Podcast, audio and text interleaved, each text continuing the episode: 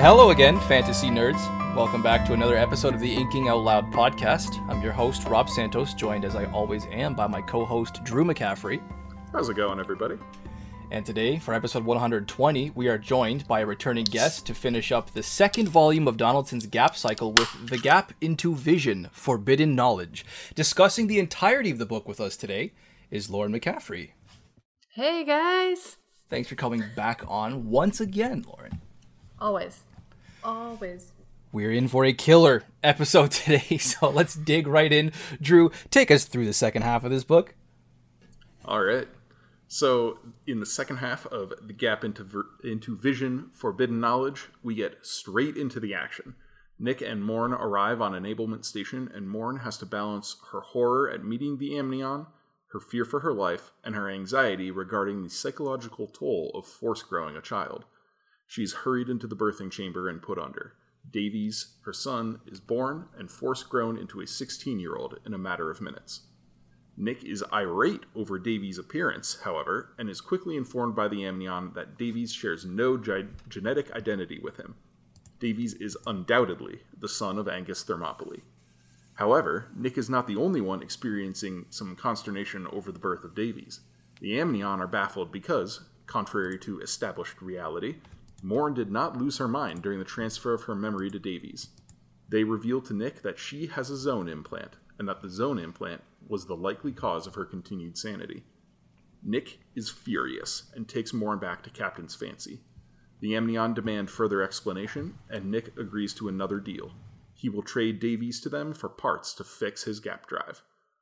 Morn, in turn, sets up a self destruct on the ship, holding both Nick and Enablement Station hostage. Under duress, they return Davies to Captain's fancy, and the crew flees Enablement, heading into the gap. However, the Amnion dealt with treachery.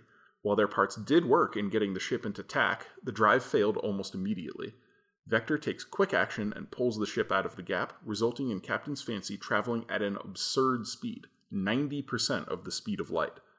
Nick, knowing that Morn's love was all a lie, takes the zone implant from her and beats her. He leaves her locked in her cabin, assuming he has turned her unconscious. However, she fakes it, planning desperate measures. Meanwhile, the Amnion send two defensive destroyers after Davies, demanding Nick make good on his deal. As they approach Thanatos Minor, Nick agrees and packs Davies into an escape pod. Before he can launch, however, Morn breaks free of her cabin thanks to Sib Mackern, and she redirects Davies to land on Billingate. The book closes with a Return to Earth, where Angus is the prisoner of the UMCP. The director of data acquisition, Hashi Lebwohl, has turned Angus into a cyborg. Along with Warden Dios, the head of the UMCP, Hashi plans to unleash Angus on Thanatos Minor. But before Angus and his new handler, Milos Taverner, can leave, Warden makes a few private, final changes to Angus's data core and tells Angus that the UMCP has committed crimes against him, and that they've got to stop. Ooh. Big chill. Big chill at the end. Okay. Hmm. Um speaking our style with the drama and the pacing, I think. I have to say that Donaldson is excellent when it comes to finding juicy ways to throw even more drama into what you thought was saturated chaos. The, the, the character of Morn, who we're going to be talking about shortly in her own in her own section here, uh, her motives as this insane murderer turned horrifying victim turned ruthless protective pseudo terminator of a new mother was just Yeah. wild.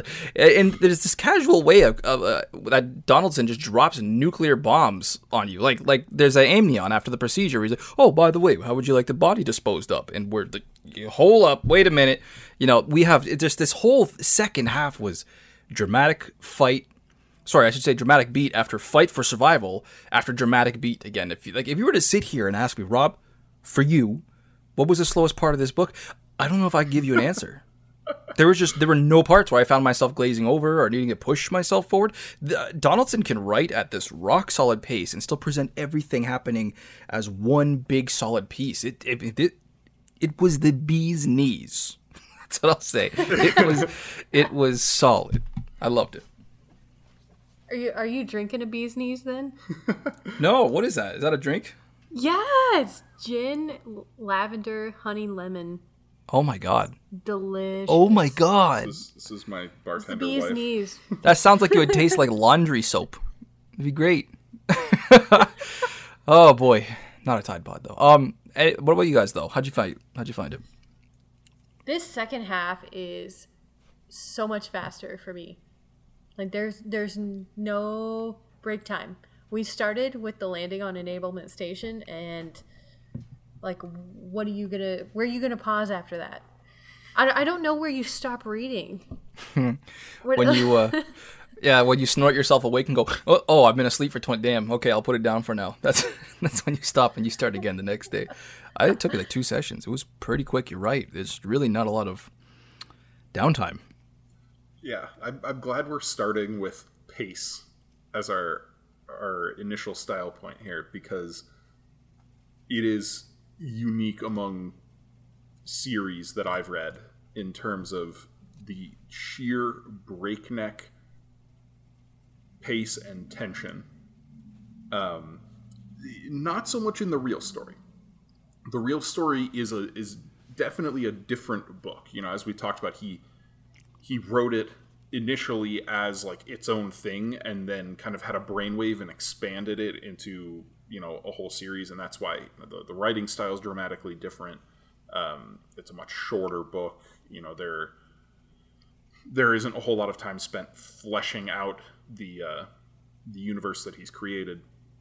But here now we're in the real series. You know he's he's laying all the pieces on the table you know we're we're getting all of the build up and basically from here until the final page of this series it does not slow down this is the fastest Really? most intense paced series i've ever read and uh and and so like you're you're just getting the first taste of it Ooh. in here, forbidden knowledge here we go, Rob. Here we go. yeah like Okay. So so next question, follow up then.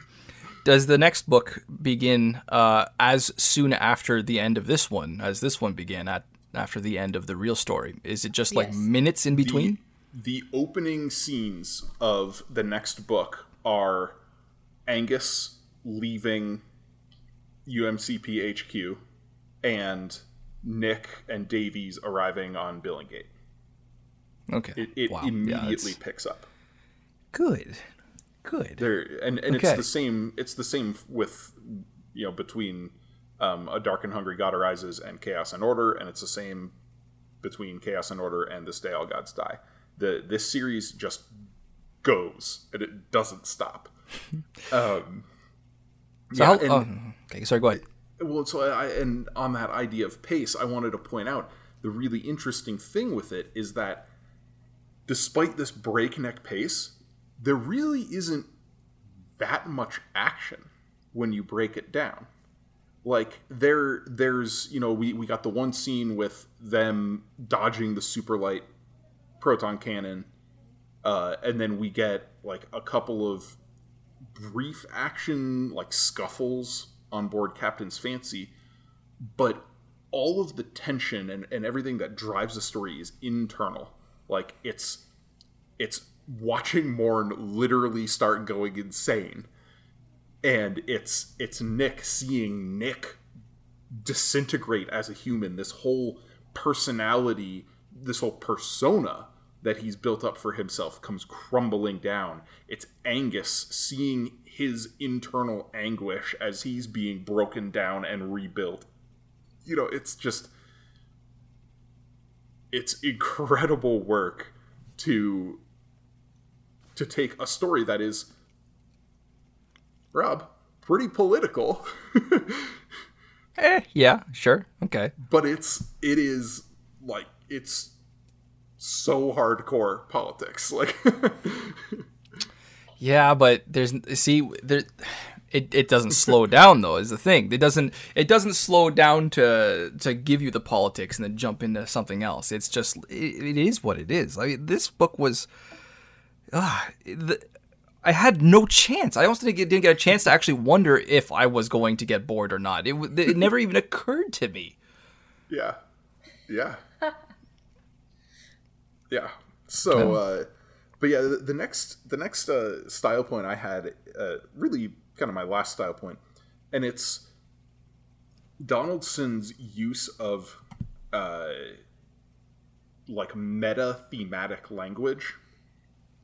Uh, a little bit similar to uh, what Glen Cook does in the Black Company, where you start getting the names of the books used as in in world in story slogans and things like that. You know, where the Black Company is saying, you know, painting "Water sleeps," you know, on the walls, or Croaker is saying "Soldiers live" and wonder why. You know, uh, and here it's not as on the nose where he doesn't use the actual book titles, but what he does use is the series title over and over again while we're in these harrowing internal moments. He talks about the gap. You know, I have I have this one highlighted when Morn is is breaking down. She jerked her head up, spat out the water, climbed to her feet as fast as she could, as if she feared that her black box would vanish into the gap of her nightmares. She rushed to pick it up. And then again, um, there was no way out. The gap between what she needed and what she could do was impassable. There are all of these little things describing the internal landscape of the characters and how there's a gap. Some sort of emptiness that they have to cross to achieve what Aw. they need to achieve. Inter- I didn't notice. It's Can't say a I really cool literary motif. Hmm. Okay, so on that note, then why, why no? It's got to stop. In the title. What? Okay, so Rob, you were just introduced to this. Warden Dios, at the end of talking to Angus, Yeah. he says, "It's got to stop." Yeah, he does. Yeah, I have that. I have that quote right down here in my uh, my character points about Warden Dios because he's one of the four that I wrote down points on. Yeah. He says it Mm-hmm. a lot in this series. Okay. Oh yeah. Like every time I hear Warden Dios in my head, I hear like, "It's got to stop." That's like his uh, catchphrase. but I could see it like I could see that as a title. It's something he. It's another thing he repeats Well, over and yeah, over. it- It, it is my point isn't that just because something's a motif, it has I- to be a book title. Well, yeah, but It would be really, really freaky to have that announced as like a book title. Though, be like, oh no, what dark shit are we in for now? Uh, it- That would be it doesn't, foreboding. It doesn't fit to me because the Yeah. the book titles in this are so mythological. This day all gods die. It's got to stop. Doesn't have that ring okay, of mythology. fair enough. It doesn't. and it's- Drew, like- we're on for half an hour of Drew roasts Lauren.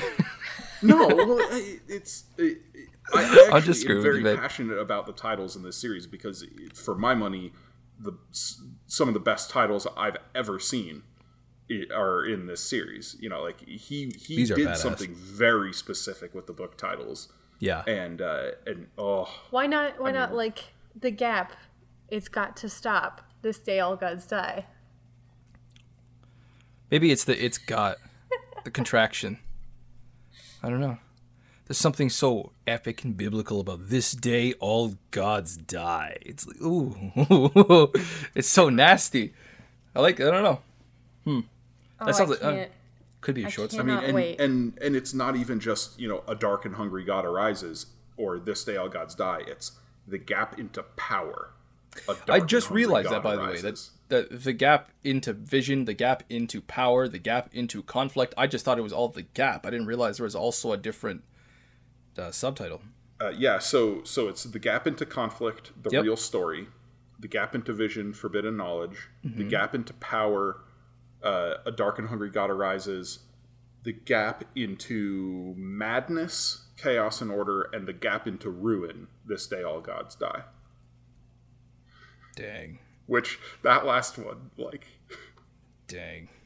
ooh, um, but but yeah, uh, back to the, the literary motif thing though you know he, he does like lauren said he uses you know it's not just that the terminology of the gap between or the gap inside somebody like uh, he he finds these um, these like touchstones that as you read through the series take on more meaning. And uh, you know, that, that's one of the reasons i think this is more than just a, a, a fun action-packed space opera. It, it's that he's doing clever literary things while writing all of this intense stuff going on. Yeah, yeah. My my last style point was on the ancillary documentation. Once again, you know, I hmm. just I I love the invention of the gap drive. I, and I brought it up last episode, even as I said, you know, this minor world building detail it doesn't need to get expanded upon because we don't need to expand upon it yet. I wasn't expecting to expand upon it later in that same book. Hmm. like we got the ancillary documentation there. Bravo! Like this was exactly where that should have been placed. Donaldson used he uses the the ancillary documentations as uh, to explain exactly the right things at exactly the right time in exactly the right way. Like I, I'm still finding my way in terms of navigating his work, but it seems to me like this guy is just a master of, of doling out information in a calculated manner. yeah Definitely. he's he's not afraid to experiment with structure and he's very good at experimenting with structure Sure. and I, Yeah. I do I do have to point out uh, one of the things we mentioned with the ancillary documentation last time was how the the narration presents it not necessarily as this like super cut and dry just like here's a history book even though it is that but that there's personality to it and and the gap drive one in particular um, made me laugh almost where it ends. You know, it goes on, and on about this brilliant Dr. Juanita Estevez, and and then how she she accidentally discovered the gap and then put the pieces together, and then she got lost in history. And the final line of that ancillary documentation is she died an extremely bitter as well as an extremely wealthy woman. yep. You know those synonyms, bitter and wealthy. Yeah, like Yeah. yeah, that, that made me chuckle. Well, I, I love that they call like a massive blunder in Estevez. Yeah, mm. Mm. I was in the middle of drinking there. I almost did a spit take. I forgot about that. That's good. That's got some nice flavor to it. yeah. I'm ready to talk about characters. Anything else style oriented that you guys want to throw at me? No, I'm ready for characters. Yeah, let's do it. Discuss Morn, the Terminator. So, I so I have, I'm going to start with a quote here. Nick was answered by another voice she shouldn't have been able to hear. It was full of pointed teeth and sulfuric light. What a line! The, like, the the trauma and the way it expresses itself by filtering through Morn's own inner dialogue. Like this, character of Morn, she's so brilliantly executed. We've talked about brilliantly written characters, brilliantly conceived characters. Morn is a brilliantly executed character. She has all of the right motivations. She has all of the right tools to help her succeed against the odds. I still think she edges a bit too close to the level of sort of unbelievable level of competence, but uh, we've been talking about this as a group since the beginning of the, of, of the gap cycle here. Donaldson has found this deft way to, to bring world building reasons in to explain that kind of thing. The technology of the zone implant. I mean, this is sci fi. It does for Morn's competence what the notion of ta'veren does for certain Wheel of Time characters. So, uh, while one half of my brain is constantly going, "Oh, come on, you believe this?" The other half of my brain is going, "Uh, yeah, actually, we do believe this." So Morn is just endlessly engaging as a character. Yeah, and and there are limits to the zone implant. We found those definitely in this half of the book It's like bodily because limits. she couldn't. Yeah, she couldn't keep going at several points. Be- even even with the controls in her hand, she Yeah. couldn't push past what she'd done to her body. unless So she gets augmented so body parts. you've you've now read the scene. The only scene I've read that, for me, compares with Chapter Eleven of Blade of Tyshalle. It's a very different kind of horror, where where Blade of Tyshalle is the graphic, violent horror. This is psychological horror, and that's the scene with Morn, you know, uh, sitting patiently. Oh my And then and then she starts going insane. She starts like she's clawing at her face. She's tearing her hair out. Yeah. But the one that always gets me is when she turns the zone implant on and tries to push the door open. Yep. And it tears her palms off. Mm. Oh, Yeah. like, right there. That's that's the limit. You know, she she was using the zone implant and she pushed it as far as it could go. You know, as far as she could get without melting her mind. she she she enough. Pushed her mind farther than her body could follow, and that was just And ultimately, she needed somebody else's help. She needed Yeah. Sib Mackern. But but also she couldn't think as clearly as she was thinking without it. Mm-hmm. She has that moment of clarity where she's like I need to sit and I need to wait. And I will trust these instincts and I will like as soon as she turns the zone implant back on, she's unclear again. She's crazy. Yeah. She's just driven by these hmm. compulsions that she's put in And, and it's also interesting that in this moment, clarity is sanity, when previously, clarity is how it's described when she's insane from the gap sickness.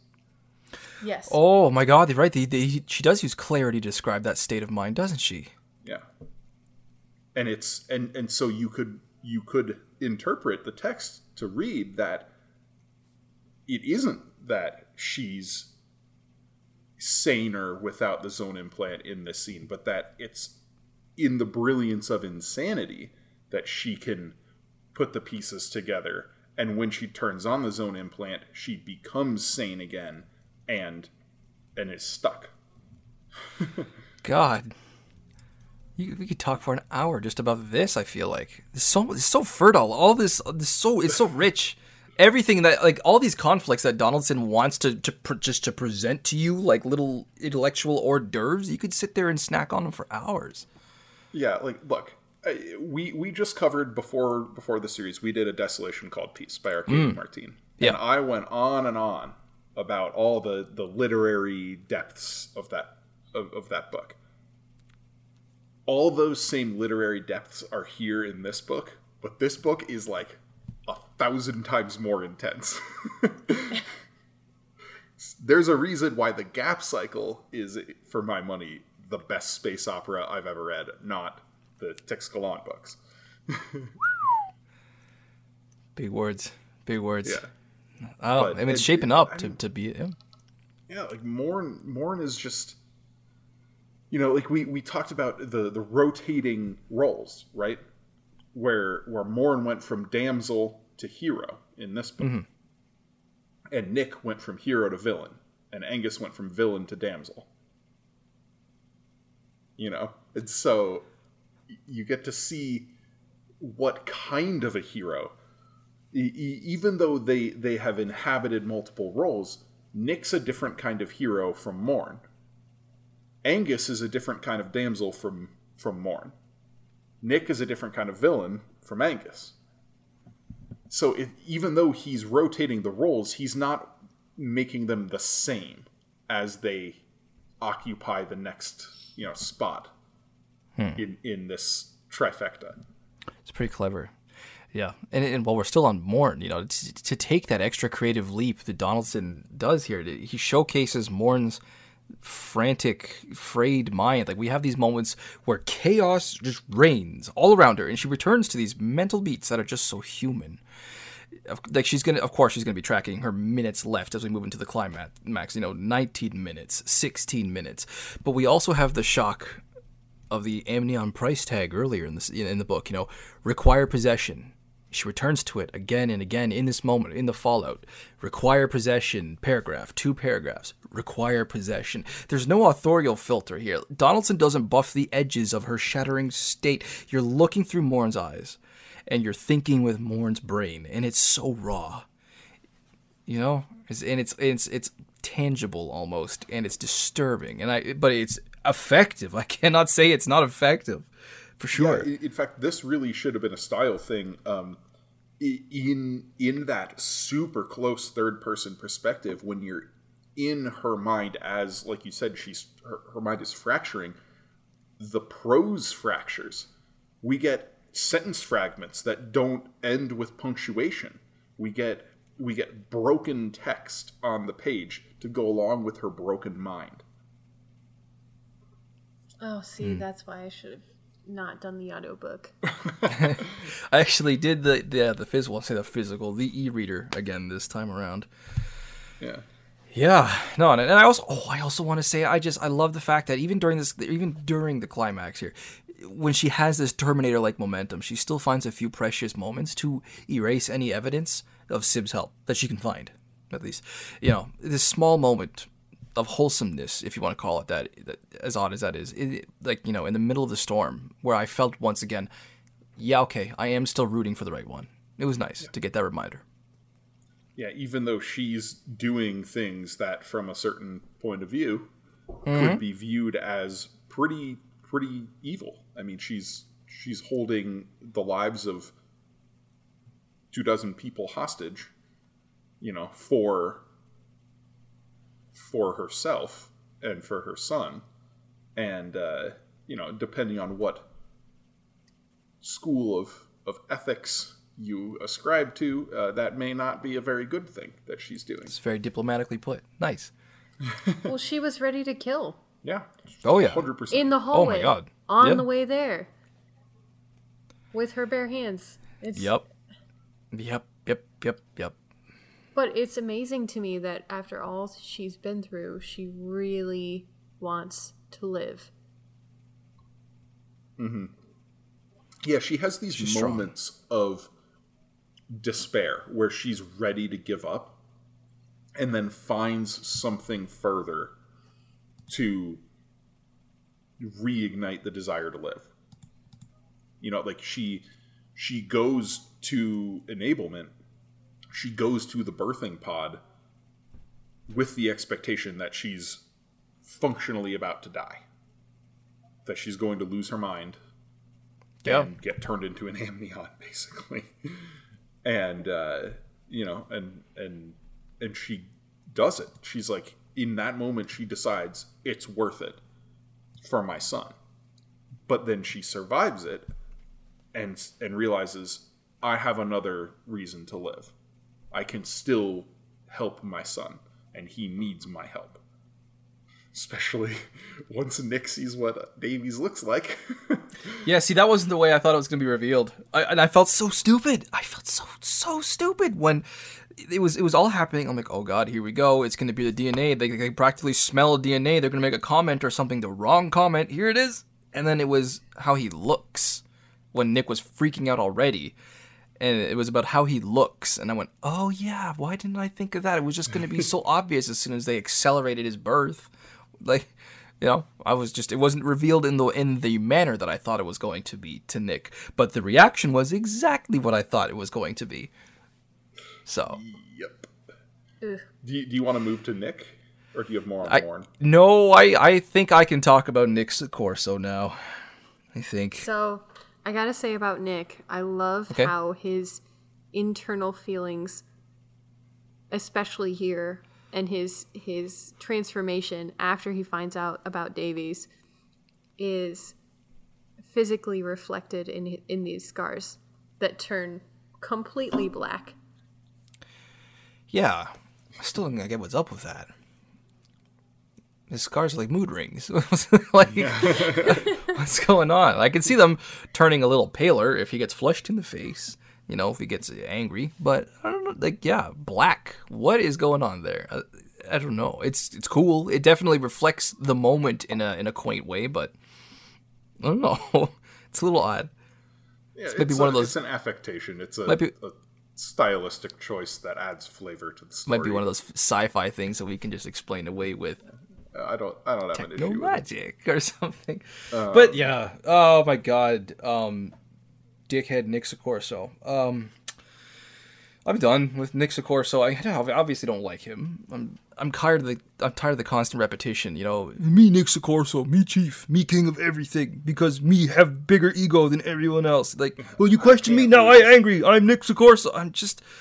It's so disappointing after hoping for that swashbuckling hero that I wanted to get out of the real story. You know, that as he was presented in the real story, or even the ruthless but fragile guy that we saw in the first half of this one. But now he's just so like so single-minded. He's so basely driven. He's so completely unable to, to to do so much as conceive of a universe where he isn't the center of everyone and everything.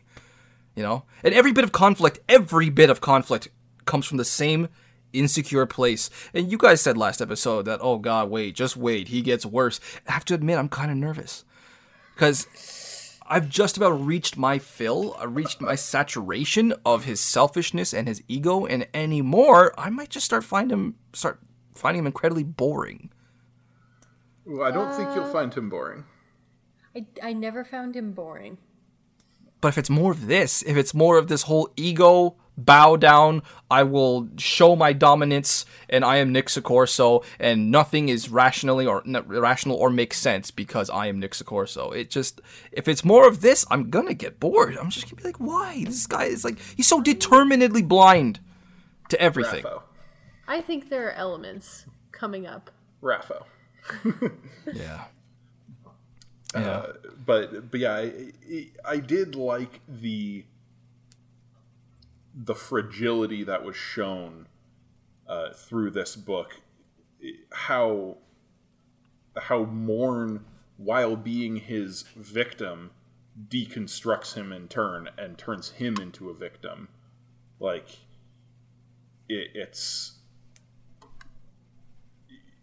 you know, you, you think of if you think of characters going insane in this book, you think of Morn because it's the most overt. But in his own way, Nick is also going insane. He is he's losing a grip on his identity and and his uh, Reputation. his livelihood. You know, he this is a guy who has been driven by very powerful passions his whole life, and he turned those passions on Morn, thought he fulfilled himself, and then had it all ripped out from under him, and now he's left a shell of a man, realizing like you know all, all of these motivations and all of these achievements he has been working toward are ultimately not what he thought they were.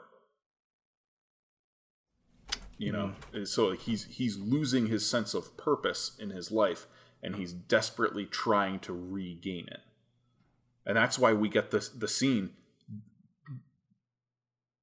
one of the most shocking things in the book to me is the moment when he shows his vulnerability to Morn and he says, I want you to have sex with me without the zone implant. And I and and he beyond that he goes on, he says, I want you to want me without the zone implant. That right there, he wants, you know, we talked about the that key word want, right? How how that's the overriding word on Captain's Fancy. When some when Nick says, "I want you on the bridge," you do not question it. You drop everything. You go to the bridge. When Nick says, "I want," that is the superseding order. And here we see him broken down to begging for what he wants. And uh, and Morn says no. Morn says, I, "You disgust me." I mean, I think he was already mentally ill, and here we are pushing him straight over the edge. Because Morn has beaten him multiple mm. times here.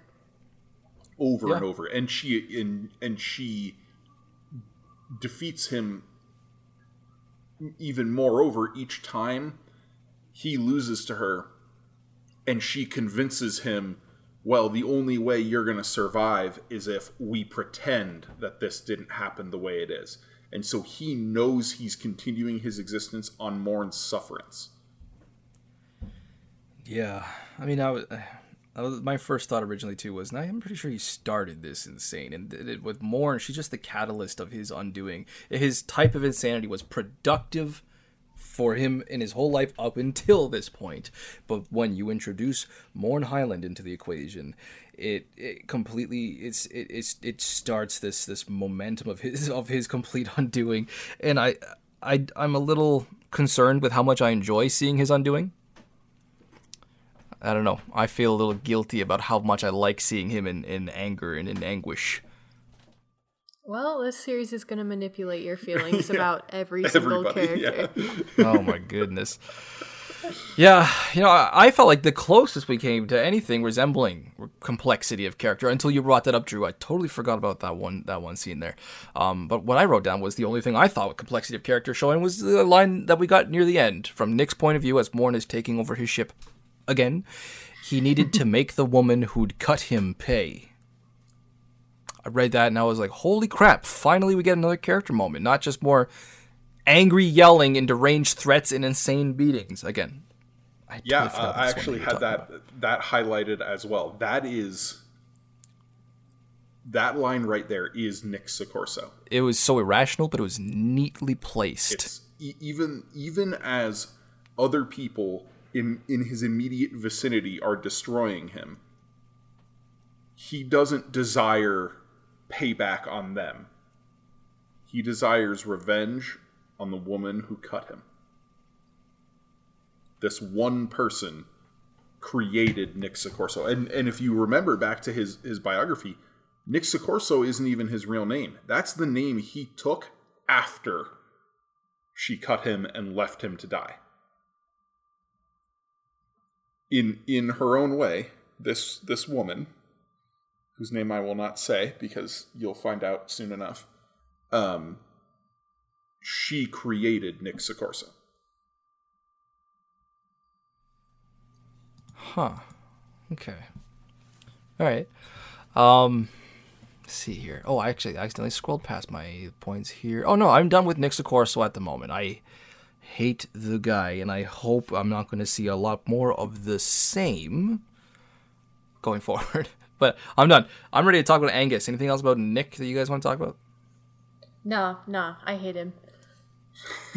I hate him. I hate Ditto. him. Ditto. Ditto, my friend. You want to go to Angus? I do. All right, let's talk Angus. Okay, so Angus Angus is almost all of my investment in the series going forward. Angus and Warden Dios, but let's talk about Angus. So the potential for a cyborg Angus as a villain or even more insane, a redemption arc, that would just be too good. I don't care where this goes, but with these particular pieces, good or bad, it can only lead somewhere awesome or epic, you know? I'm uh, I'm excited, and I wouldn't think I was I would have I would not have believed that if you had told me coming out of the real story that I would come out of the next book being excited to get back to Angus Thermopyle, I would have been like, why? Okay, but mm, I want to get back there now. Yeah, he's th- that that transition from villain to damsel seamless. Cuz he it's not like he changed. It's not like his character is different. He's still a seething walking ball of hatred. And fear. You know, yeah. Yes. yeah, fear and hatred. And and yet and yet here he's stripped of his volition. All of his agency is gone. And that was his ultimate fear. That's the primal fear in him. And even though in this society he deserves the death penalty, and they all know it, Warden still says, This is a crime against you. Like, Even you don't deserve this. Yeah. even you don't deserve this. And you don't even know yet, Rob, what he's done. Yeah, I know. it's it's, uh, it's I have a good idea. so much. And, and I think Warden knows. He hints that he might know. the name Joshua. Now, as somebody who Yes. was never re- religious myself, I need to ask if you guys, you know, you two in particular, interpreted anything that I would have missed without context. Was is there significance to the name Joshua? Is there like a poetic bit of theme here? I am hesitant to ascribe any Christian meaning to the name because the series itself is based on the ring cycle, which is Norse. But Joshua is a biblical um a biblical name. Yeah. Uh he's I don't know. Like he, it, it's he's not like a super major character character person personality in the Bible. Uh but we get a little bit about him. Um I don't remember which books because it's, it's been quite a while since I've read any of the Old Testament, but uh, uh, Numbers, the book of Numbers, uh, and and yeah, he's one of one of twelve spies of Israel sent by Moses to explore the land of Canaan. Uh, so this is after the Israelites have left Egypt, but before you know they are they return to the promised land. Um, and so you could, you know, maybe you can draw some some parallel meaning in, in that you know he was a spy sent to investigate a foreign land and Angus is being welded as a you know a, a, a spy so to speak kind of Mm, yeah, I mean But- he's an agent at the very least. yeah but but I think that's that's a, a tenuous um, connection Yeah. Yeah. Okay. I was just wondering if I if it would help me in my in my prediction for the future at all. It's like, hmm, is there going to be a, a parallel here that I need to pay attention to? And I and I quickly, you know, I did like a, a, a cursory Google search for for Joshua and and what the biblical significance of that name was. I couldn't come up with anything, so I just figured I'd throw it at you and see if you guys have, uh, yeah, mulled it over before. Rapho. with Angus, I was just when I got to his chapter and they just started changing him, I I my eyes just slowly got bigger, like a like a slow loris. I think those animals are called, where it just slowly widens up, and you can almost hear hmm. that mm-hmm. THX, you know, audio swell at the beginning of those movies. Like I was like, no way. it was it was. Ah, talk about moments where you wish you could go back and experience them for the first time again. This would be one of them, for sure.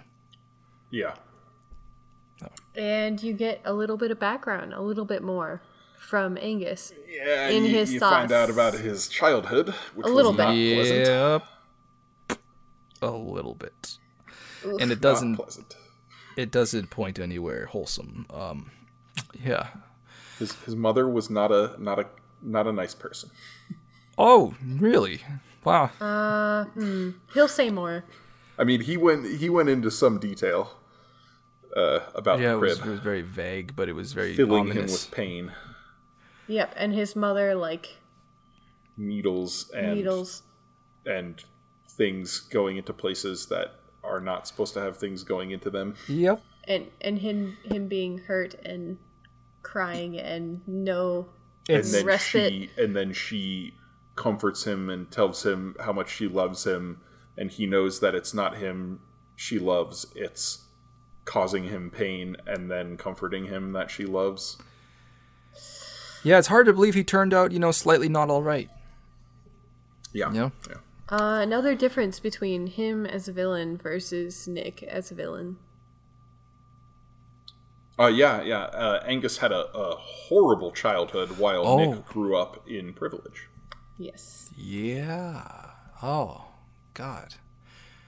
you know i uh, hadn't even thought of that until you brought that up So I can say the same thing.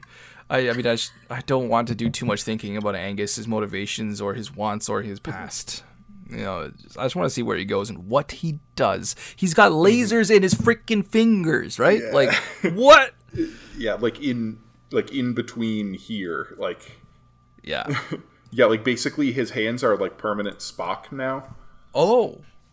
Yeah, Yeah, they, they said there's like an close 'em. odd gap between his middle finger and his ring finger where he can't Oh, like like, Penguin? fully close Yeah. because yeah, because he's that's where the laser emitters are. Yes. Oh, I thought they were like under his fingernails. He could like claw it like this. Okay. No, he can't. He can't like close them. They're splayed. Yeah. Um, Even he doesn't deserve this. Okay, Warden Dios. Uh, can we talk about Davies first? Oh, okay. What do we have to talk about with Davies? oh my Slash Warren. gosh, Just- Davies. Just the premise of this character. Yeah. Okay. Yeah. And and I want to ask you guys do you see Davies as a transgender character or an attempt to write a transgender character? No. No. Transgender, maybe, but as an attempt to write a transgender, I mean, this was written in 1991. Trans, it, was like it wasn't a huge trans representation. wasn't even really on the, Well, on the I- like available. I will really. say there there was said as far as transgender representation in literature, it was all in science fiction. Uh, it, you go back well it would have to be, before though. well before this book was written. Authors like Ursula Le Guin and Samuel Delany were writing transgender characters, non-binary characters, exploring gender identity, and Davies. I I mean, biologically, Davies is he. Mm-hmm. Mentally, literally, Davies is Morn, who is a woman. And. And, like, I can understand why you don't see Davies as a transgender character. I said and I think- transgender, maybe. Yeah. Ultimately, I probably fall on the, the side of this isn't a transgender character. But there is absolutely complexity there. Yes. And I, I just wanted to bring it up here to put it in your mind as we go forward. Because, you know, obviously we, we didn't get much from Davies here, but we will get more from him, you know, in the next book. And Yeah. and it's it, and I think it's something important to keep in your mind when you're engaging with his character development. Yeah, I th- uh, this is this is not represented as a natural thing. In this case, this is represented as a freak accident, or at least a freak, you know, uh, not to say coincidence, because the Amnion intended it this way. They said they claim it's the only way it could have this procedure could have happened too. It's artificial. It's artificial. Thank you. Yeah, it's it's synthetic. It's artificial, and so it it's not presented as something that comes naturally in any way. And so I don't think this would count. But you know, I'm not particularly one to ask anyway. Well, my opinion of this obviously is colored by reading more of the series because Yeah. we have so little here. But yeah, I I don't I don't see it because of the later books. Okay. Okay. All right, now we can talk about Ward, Hey, what's up, my man? Um, I mean, I only who, have who again we didn't get much of. no. That's why I only have one point about him. but uh, you know, I said hand in hand, my investment in Angus as a vehicle for the series going forward is this guy, Warden Dios. It's such an intimidating name. You heard it so many times before you got to actually meet the guy, and I mean, it is an intimidating name, rightfully so, because this is an intimidating guy. We I, I was not expecting that glimmer of hope at the very end that he may, in fact, be a good guy. I'm hoping that wasn't just a misdirect because the potential is so juicy. The writer in me wants to see more of that. And so I hope we get lots more Warden Dios going forward. And I'm pretty sure you're going to say, yeah. Hmm? Yes, we Yes. start getting points of view from him. Good, I think I think he may even Oh, be points the of view too, good. second point of view chapter in the next book. Like right at the start, we get Warden. Good. Okay. All right. I'm going to And you'll have that the next question book. answered. Well, you guys go on. Yeah. yeah, Warden Yeah, Dios. Uh, he's uh, like you said, he's intimidating. Donaldson does a great job of building up, um, like uh, the mythos of this character. You know, it, I Well, mean, he- his name, like you said, his name is Warden Dios, mm-hmm. like guardian god, Yeah. basically. Like, and he's the director of the cops. He is the guy in charge of protecting humanity from the Amnion, you know. And but but we learned over the course of the you know this book, the cops are corrupt. You know? And we and we get to see the people uh his his closest um, lieutenants, Hashi Lebwohl and Min Donner. Min Donner, who is described uh, in this severe, you know, she's described as his executioner. And then you have Hashi Lebwohl, who's the kind of creepy mad scientist dude. And the first thing you see him do is force Angus to essentially crucify himself and then, like, piss his pants. And, and Hashi just stands there and watches Angus get humiliated and and enjoys it. And you're like, these are the people that Warden Dios trusts the most? Like Who is he? Yeah. And then on top of that, you have perspectives that Angus has heard from others, or or like Mm-hmm. uh, about who this man is. Like, does he have a laser where his eye patch is? Yeah. You know, Or a what, gun. Or a gun. yeah. and and why why why does he do this does he do it to screw with people or is he doing this to be nice and not scare people like who is this man nobody knows him You'd be really badass if he what he had like I'm just get, just throwing wild guesses out there like a t- behind his eye if it turned out to be like a pill of cyanide or something like that. that would be so gnarly. Like I'm just trying to think of what like the badassest thing he could be hiding in that eye patch. The, the laser is pretty cool. The infrared laser, that's that's up there. But I think I could think of something better. A few things. Give me some time. But yeah, this guy is so intriguing. I oh I want more Warden Dios. Yeah, he's he's an extremely interesting character. Good, good, good. Um, Any other characters? Well, I wanted to. I, I- I mean, I guess I already kind of maybe described Hashi, but what was your impression of Hashi? Brief as it was, um, ew, I think would sum it up as well as I can. And as poorly efficiently as I can. dressed Sorry? poorly dressed Yeah, like, like clothes don't fit he's not well coat. kept I mean, that all goes into the, Smudged the persona of the, the mad scientist, right? You know, I'm sure he's got a messy desk and, uh, you know, he's i late think for they everything. do describe his desk Does it? i think they do at some Oh, point Oh my God. I wasn't paying attention if they did. You're right. just outed myself here. I think you no not in this book not in this book Okay. Okay. but Yeah, yeah. yeah. I, I mean, I'm reserving judgment for now because I mean, I just don't like. I don't particularly like anybody in this series. So, oh, besides Mikka and Se- and Sib now. Seb, Sib, Seb. I can't remember. Sib. Sib. Sib. Sib. Thank you, Sib Mackham. I remember his last name. That was first Oh. name for some reason. Ma- Mackern. What do you think of Vector now? Sorry? As of the end of this book, I, t- I totally talked over that. My apologies. Say that again. Vector Shaheed. Oh, feck. Oh, okay. Um, uh, he's too. I can't get. On, I cannot get on board with Vector. He's too subservient to Nick.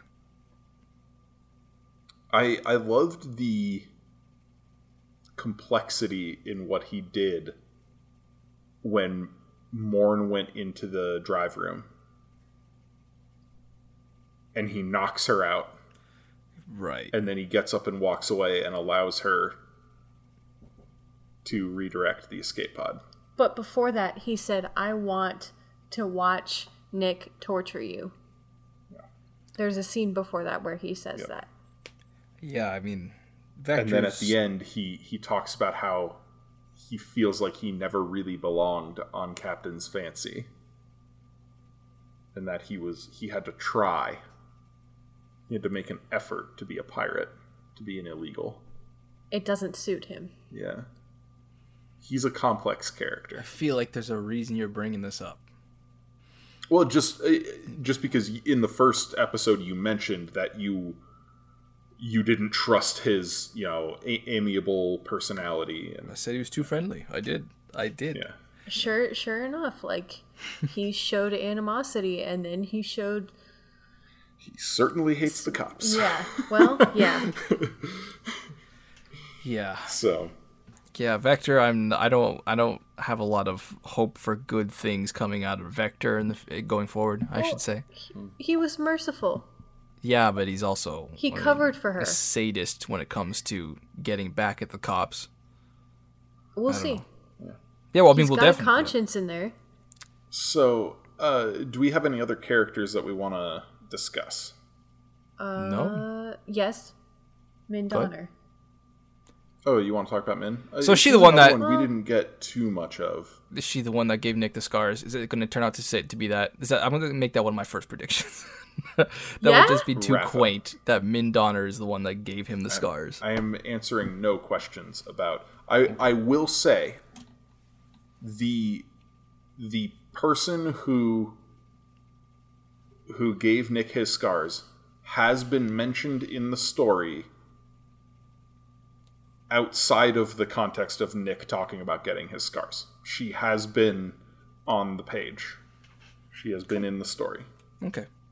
Okay. Uh, that that's the kind of tease I like. Thank you. Okay. Good.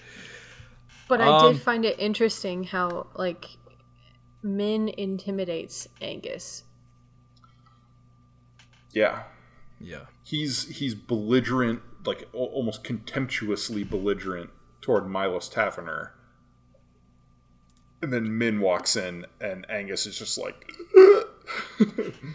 Yes. Yep. Yeah. Yes. Yeah. Yeah. That's another one of those characters where the reaction of other characters really goes to show how powerful of presence they are. It's And I would say that continues with Min, and we've heard her name multiple times in this series, in in in this kind of awe already. she's Warden Dios's executioner. okay. So, uh, so yeah, shall we head into miscellaneous points? Yeah. Slides. Okay. Okay. So, Davies claims that the last he can remember, when he's asked by by Morn, um, the last he can remember is right as, or perhaps I should say, during what we know as readers was the exact moment that Morn's gap sickness first expressed itself. Uh, he explains how, he she explains how they uh, they remember watching Angus murder the poor miners and then they hit hard G, and that's where like the beginning of their of their memory starts. Now, Drew, in the real story, you told me I was looking a little too deeply into the nature of the gap sickness. I suppose I still am, because this made me suspicious as hell. Any comment? No. Okay. Okay. no comment. All right. Uh, what do you guys go ahead? Any any other uh, miscellaneous points? Because I still have uh, two more, but I'll give you guys a chance to. Yeah, yeah. I have a just a Throw down. few lines highlighted um, that stood out to me. First off, just amnion language, amnion terminology. Conformity of purpose will be achieved through the mutual satisfaction of requirements. I love it. I love it. Like I almost wh- want to tattoo. I- such a ridiculously verbose way to say let's make a trade. Yep. Yep. yep. Superfluous. I think this would be. oh, oh, and okay, on that note, we saw our first human transformed Oh, yeah, to Marc Amnion, Vestabule. Marc Vestabule. Oh man, you guys even remember And- his name like that, so he must be important in some way. Okay. All right. Well, he's he's obviously unique. Well, he's the only amnion who gets named, so Oh, okay. Okay. Okay. and he has been invested with decisiveness yep, yep. as as he says I don't. I, Remember I love their terminology. I love Yes. their terminology. when he steps on the ship he says that he is invested with decisiveness after the whole i would like to sit Oh, I love it. Dude, he said it five times. Every time Nick was getting angrier and angrier, I was hoping, I was hoping he would. I was like, oh, please say it again. Just, just do it. Just do it. Yes, he did it again. It was so much fun. yeah.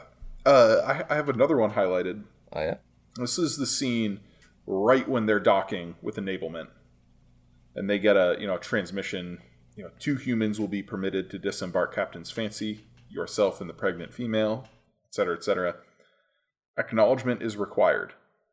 Do it, Nick told Mikka tightly. Your airlock will be opened now, said Enablement. Nick looked over at Morn. You ready? Instead of screaming, she nodded dully. that line is that is that is some writing right there. Like tells you everything in so little. I mean, we Kaboom. spend so much time in her head. It's just very traumatic. Yeah. This poor woman. I, like I said, it's a miracle that she still wants to live. Yeah. So good. Oh, I, I'm I am glad that we're doing these. I this this good stuff. This is good discussion material. Um, I, I want to talk really quickly about Sib because as soon as he decided to help, and I saw how regretful and frightened and timid he was about it, I was certain this guy is toast. I know that this is the kind of guy that Nick Succorso has to murder, just so that we can hate him even more. But it didn't happen, and I was surprised by that. And then again, a lot is left hanging in the air. He could still find out, and so that'll be my second prediction today. I think Sib is unfortunately going to be found out by Nick, and he's going to pay for helping Morn because we also need more reason to hate Nick, of course. Okay. Okay. I mean, Nick is who he is, and he was sick in the head to begin with. Now he's just aggravated. It. Yep, yep, yep, yep. yep. so my my next miscellaneous point, our first description of Hashi Lebwohl. Just this one line I love. Glasses with scratched and smeared lenses sagged down his thin nose. Above them, his eyes were the theoretical blue of unpolluted skies. I love how you just slid that one in there, Donaldson. It was so good. Like just gonna place this here. including world building in a character description totally removed from the world you're building. Next level. Next level. Yeah, level. that's just ooh, good stuff. Good stuff. good stuff explosive yeah yeah uh see here um oh and i think my i'll make one more prediction going forward uh, obviously there is going to be a big final confrontation between nick and this woman who cut him and i hope nick pays a little bit even though i understand that this woman is probably evil as well i can't i just want to see nick suffer because i hate the guy so Okay, okay. Uh, Lauren, do you have any miscellaneous points before I do my last one? I lost him. I had one earlier Oh, in characters, and I can't. I can't remember it. Ho- I'm hoping you'll jog my memory. okay. okay well, my last one is the Gap Scout that Angus and Milos are getting. At the end of this book. We call her Trumpet. That name is is great. So what do trumpets do? They announce things. And the name of the next book is A Dark and Hungry God Arises. Trumpet is the thing that is going to deliver new players to the scene. It's it's perfect.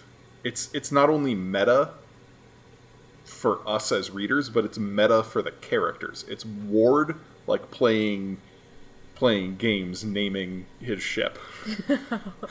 Being like this ship is announcing my arrival onto the scene as a player. Oh, ha.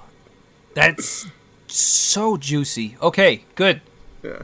Good. I, I gotta say, the the ship names in this are spot on. You go back to Bright Beauty in in the first book, which the, the ship, the name of the ship, it's all a parallel to Morn. You know, and and and the way Angus interacts with both of them and, and how he assigns uh, importance to himself in relation to both of them, and then Captain's Fancy. We're talking about a guy whose most important word is want, Yep. And his ship is named Captain's I- Fancy. I want. Yeah, and and That's then why he's such the a child. Amnion- The Amnion have these like mega powerful defensives. Call- Calm yeah. horizons and tranquil hegemony. yeah, the, the- the they all sound ship like names Covenant are so like carriers. good. Yeah. It's So pretty cool good. stuff. Um, So, uh, do you have any more miscellaneous, or shall I'm- we go into favorite scenes? I'm ready for favorite scenes, my man. All right, Rob, kick us off. Okay, all right, okay. So my third favorite scene was Morn's final decision there, right before her rise to glory. This was chapter 21 when she starts to gain momentum, and I have the quote here: "One function started to fill her limbs with strength. If either of us survives this, we'll owe it to you. Another steadied her nerves, restored her reflexes. I'll do whatever I can to protect you." Another enabled her to move her damaged hands as if they were supple. Be sure to relock this cabin. 16 minutes.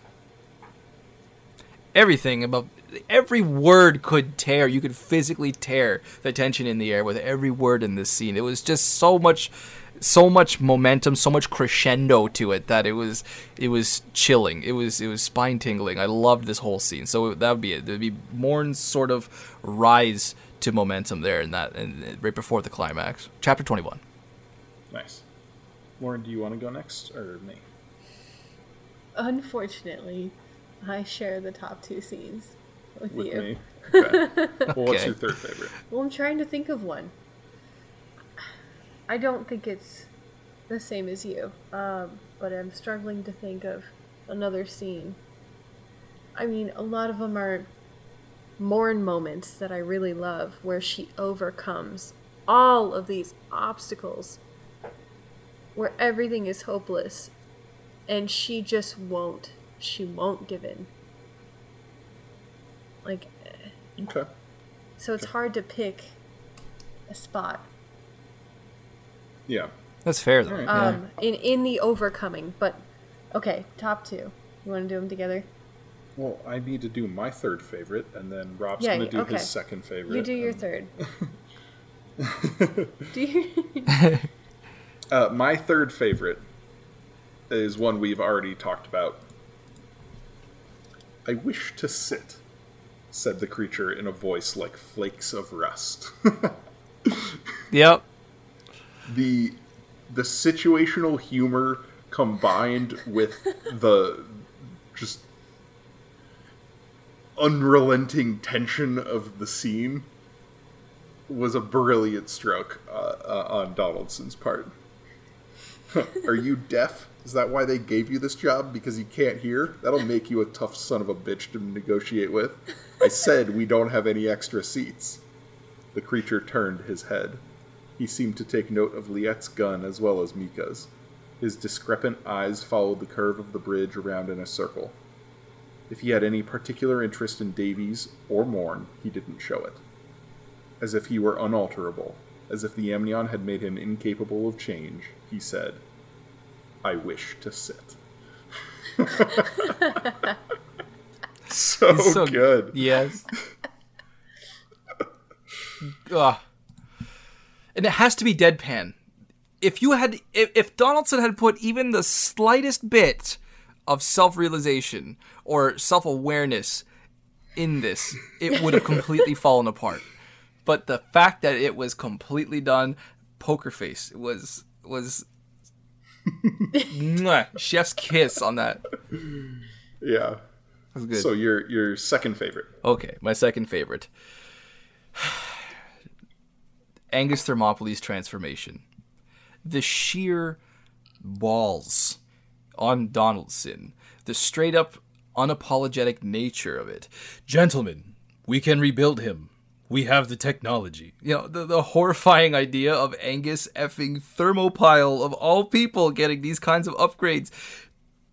Just the, the potential for that ultimate cyborg villain. That that that that little child that still lives in me just was like, oh my god, this is the coolest thing. I want to see more of this. And so, I, I Angus Thermopyle's transformation and how just I had no concept that something like this was even remotely on the horizon as possible. It was they just started. There's no discussion about it beforehand. They just started because we were in Angus's point of view, and it was just oh the the dawning realization of what was happening and its implications for the future of this series. Perfect. So it's my second favorite, the the transformation of Angus. Okay. So sounds like we share our second favorite. Yes, but the specific part of it, I wonder if we do. Okay. Hmm, Is there a distinction? Okay. So it's where Morn goes insane. mean the whole book? with her zone what are you implant. talking about? Go ahead. the the, scene book. when Nick leaves her locked in the cabin while he's off to trade Davies to the Amnion, and she goes insane. And I have a couple of parts that I want to read. Standing at the door, she set her artificial strength as high as it would go. So high that the rush of endorphins and dopamine in her brain seemed to make a sound like a high wind. And her chest heaved because she couldn't take in enough air to support that much adrenaline. Then she planted her palms on the door, braced her body against the bulkhead, and shoved. Shoved. Pressure rose in her until her ears were full of wind and her eyes started to go blind. Her arms shuddered like cables with too much tension on them.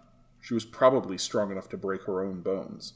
Small pains like vessels bursting mounted in her lungs. Abruptly, the skin of her palms tore. Slick with blood, her hands skidded across the door. I was wondering if that was as gruesome as I remembered it being. Yeah, thanks for answering that question. It absolutely was. Ugh. Listen, I would not want to pick a fight with this woman. Just saying that. Yeah. I, uh, I want to no. fight Nick Succorso. Let this record stand and say I will still fight Nick Succorso. I would not want to fight Morn Hyland, who thinks that I am hiding her child from her or giving her child away. Nope. Miss me with that. And then the other the other bit here. Ignoring the blood that crusted her hands, she began to play slowly with locks of her hair. For a while she curled them around and around her fingers, wrapping them into delicate Mobius strips, endless metaphors. Later she separated them into finer and finer strands. When they were fine enough to take hold of one hair at a time, she started pulling them out. In that way, she sank through the bottom of her despair into an autistic peace. Like her cabin, which imprisoned her, and her body, which had brought her so much anguish, and all other external hindrances which had demonstrated her futility. Like those things, time itself lost its meaning. It passed her by unregarded. Her hands and eventually her scalp hurt, but pain, too, was meaningless. She had no idea what was happening when her door opened. Okay. Neither of those are the exact point that I would say is my favorite oh. part. Okay. So she clogs the toilet, she turns on all the mm-hmm. faucets, she turns on the Sani, and she's flooding the room knowing that she will get Nick's attention. And then she gathers up all of the things that she needs and just sits and waits for the light to flash on to see that he is listening. And she just throws everything and starts screaming, and she knows that her throat is already raw and it helps her sound worse. and then he turns the light off and she sits and she waits. And her brain tells her to be patient. Oh, that's that's my part of the scene. you can just see that in a movie. Like you can just see her sitting there creepily still and patient. I want and this- waiting. I want know. that moment when the light turns back off and then she goes from screaming to dead silent, but you could still hear it in the silence. You can still hear what it was just happened. Like, hmm. That's some horror movie stuff right there. yeah. Yeah. But she knows. She knows that she has done what she needed to accomplish and there will be results. Which makes it even creepier. yeah. it's conscious. It's this my is not. favorite. yeah, it's it's incredible writing. Just Oh, it's so good. brilliantly, brilliantly executed. The the genius of describing her her madness the way he does. There, you know, like I said, it's not as graphically horrific as anything in the Acts of Cain, or some things in the Acts of Cain, I should say. But there's a psychological horror to it that it's like this, you know, uh, can't look away from a train wreck kind of thing, you know, where you you're you're deeply unsettled experiencing it, but you can't stop experiencing it. And and I understand her to a point like that is her in the other room going insane. And it's her fault. And she needs to protect this innocent that she has created. Yeah. But wow. Yeah. Yeah. So Rob, what's your favorite scene in the book? How can it be anything else besides our last scene? The introduction of Warden Dios. And that that what I hope is a twist that I was not ready for and love the idea of being hopefully maybe oh my god that would be so badass being the good guy like even you don't deserve this that recurring bit there just and and he removed what what was it he removed from Angus he removed a little bit of memory a little bit of data core or something like that The whole data core. the he whole data removed core his data core and then reinserted it. Ooh, what did he change oh no Well, he Oh, says no. they're slight. Well, yeah. He says he says the changes are so slight that even if you could notice them, which which Angus can't, he wouldn't be able to. He wouldn't be able to notice the changes. uh, but but this this is also our favorite scene. Absolutely. So haunting. You end the book and you're just like, because because I have to do this. it's a it's a big old gun I wonder, the director continued, musing as if to himself, if you understand what we've done to you. We call the process welding. When a man or woman is made a cyborg voluntarily, that's wedding. Welding is involuntary. Technically, we've done you a favor. That's obvious. You're stronger now, faster, more capable, effectively more intelligent. Not to mention the fact that you're still alive when you should have been executed years ago, and all you've had to give up is your freedom of choice. But I'm not talking about technical questions. In every other way, we've committed a crime against you. As he spoke, his tone became more and more like his earlier smile, the tone of a man who couldn't begin to express how intensely he loathed his power, or perhaps his obligation, to inflict condemnation. In essence, you're no longer a human being. You're a machina infernalis, an infernal device. We've deprived you of choice and responsibility. Angus, we've committed a crime against your soul. You may be the slime of the universe, as Godsen says, but you don't deserve this. It's got to stop.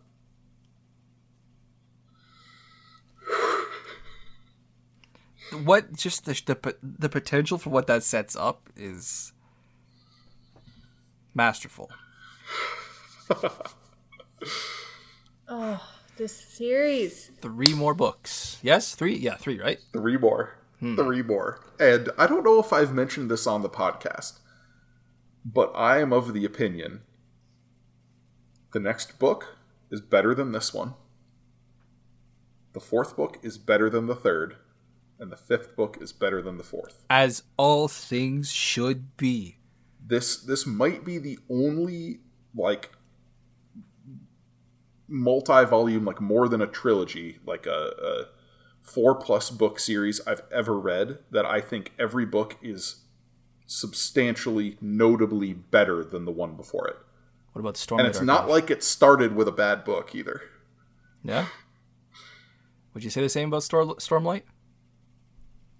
So far, yes, So far, yes. but but we're we're only uh, I wouldn't, we're only forty percent of the way Yeah. through that. cool. All right. Um, That's hard to do. yeah, Cool. it, it is. All right. it is. So I think that brings us to an ending. Uh, final draft. Oh, how could I forget? How rude of me.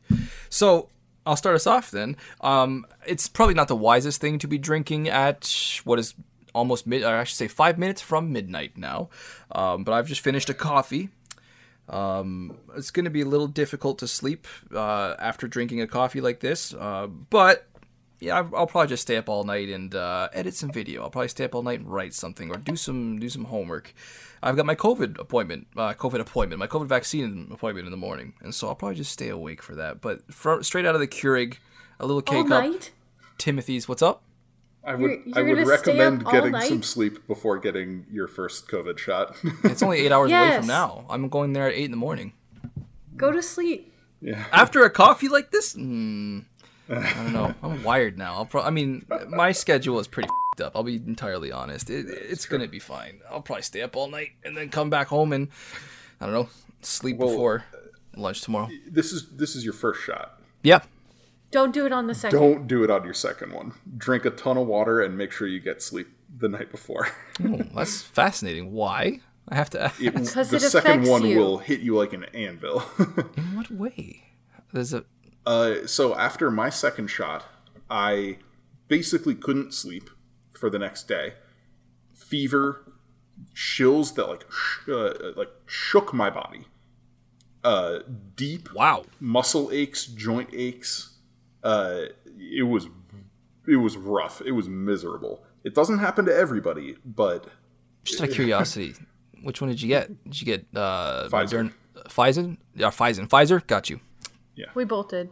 it wasn't bad for Lauren. Mine weren't as severe, but uh, I was not thinking straight. I was very lightheaded all day. but but yeah, you you you I don't know. You only had like a little bit of a fever. Over overnight. I just had a restless night where I was feverish and then Yeah, Just an immune response. Yeah, your body's got to build yeah, up it's your what it yeah, needs exactly. to build the up. immune Exactly, yeah. response. Yeah, so I, I, I was drinking a coffee up until about midnight, and I'll probably be trying to make the night productive. I still have a few hours. Decaf, decaf. Hmm. It's possible. I'm already on keto too. I've already got a mix like non-sugary sugar in it, like just just aspartame bullshit. That's like meth. Oh, yeah. Could you imagine doing decaf as well? Mm. anyway, I'm drinking some coffee. Uh, Lauren, what are you drinking? I am drinking Escapist. It is an American IPA from Temperance Beer Company Temperance, in Evanston, Illinois. Illinois. It is, yeah. I haven't heard anything out of Illinois. It's citrusy. It's quite good, very refreshing. Definite standard IPA with the bitterness balanced out. But I felt like escapist. Yeah, that's pretty good for a sci-fi like of this really nature. Yeah. Yeah, and check out like the label is very sci-fi 70s. Oh, Art nice. It's very radical. Yeah. nice. That looks like it just came out of a, like it just came out of a portal from 50 years ago. That beer. yeah, exactly. Perfect. Okay, Drew. Well, I am drinking a beer from Grimm Brothers in Loveland, Colorado. They're actually just down the road from us. Uh, very nice little local brewery. They specialize in German styles, and this one is one such style. It's a Pilsner. Pretty classic, pretty straightforward, clean, little biscuity, uh, just very drinkable and tasty. Um, unlike uh, unlike a lot of the beers I bring on, it's not like 15%. Actually, I don't know if this has an ABV on the can, but I would guess it's like between 5 and 6%. Yeah, I don't think it has an ABV on the can. Baby beer. Um, but yeah, it's uh, it's not it's not something absolutely ridiculous. But it's called Golden Hairs. Oh, mm, very nice. Very very nice. I mean, also see not why- nice, but Well, I also see why. I mean, nice touch on your point. On nice connection there, because I can see why you Yeah, brought yeah. up the uh, the quote there at the end of her running her fingers through her hair. It's Hmm. three three golden hairs, Drew. oh my gosh, it is. It is three Golden Hairs. Oh, well then there you go. I didn't even see the three. That's a Tolkien reference then, isn't it? Wow. Uh, uh, yeah. Uh, Three golden hairs from Galadriel's head or whatever. Yeah. Yeah. Wow. I, so the you can see like kind of the the art on the can and the three kind of like disappeared into the No, I see it design right away, side. I didn't even see that. It's. I'm with Lauren on this one. It's right there. Oh, wow. Failed, Drew. I mean, well, that's not as good as I thought it, it was. finishes then. off the- Darn. It's pretty cool though. I mean, we don't know how many hairs Morn pulled out. Morn doesn't A know how many hairs She, she, she pulled out a lot. More than At three. least three. Yeah. yeah. But uh, yeah, so I think that brings us to the end of this episode. And uh, and this oh my gosh, again, it, what is this? Like 120. 119? 120. Oh Hmm. my gosh. yep. Um whew. Next up though, we are heading straight on into the third book of the Gap cycle. Uh, the Gap into Power, a dark and hungry god arises. And this one, we're reading half of the book. And I unfortunately can't say, like, oh, we're reading to the end of chapter 15 or whatever, because all the chapters are titled names. Uh, they there aren't they aren't actually numbered. So you have to just. However- it. yep. we we can do um, just like by page count, and we're reading to the end of the twentieth chapter. It is Min is the uh, point of view character. It it ends basically exactly halfway through the book. Okay. So it's there's a chapter called Ancillary Documentation Governing Council for Earth and Space, and then a chapter after that titled Min, and that's the final chapter we're reading. So if you want to read along with us, that's that's your uh, marker for next week's episode. And uh, you know, as always, if you want to support the show, check us out on Patreon at patreon.com slash inking out loud. Get access to a bunch of bonus content and uh, you know help us pay for the upkeep of the show, pay our artist Danny, and, and you know make sure our sound quality is good. And, and we're actually hoping we can get a little bit of money in to get some new software that will make it easier for us to start interviewing authors. Because our, our current setup is a little convoluted, and we don't want to force authors to jump through some flaming hoops just so they can talk to us. Um, but, uh, but yeah, so consider supporting the show there. As always, I have been your host, Drew McCaffrey, and with me is my co host, Rob Santos, Right here. and our special guest, Lauren McCaffrey. Thanks, guys. Thank you again, Lauren. Yeah, always fun when you're on. Good for a quick roast. Yeah. well, thanks for listening, and we'll catch you next time. Bye, everyone.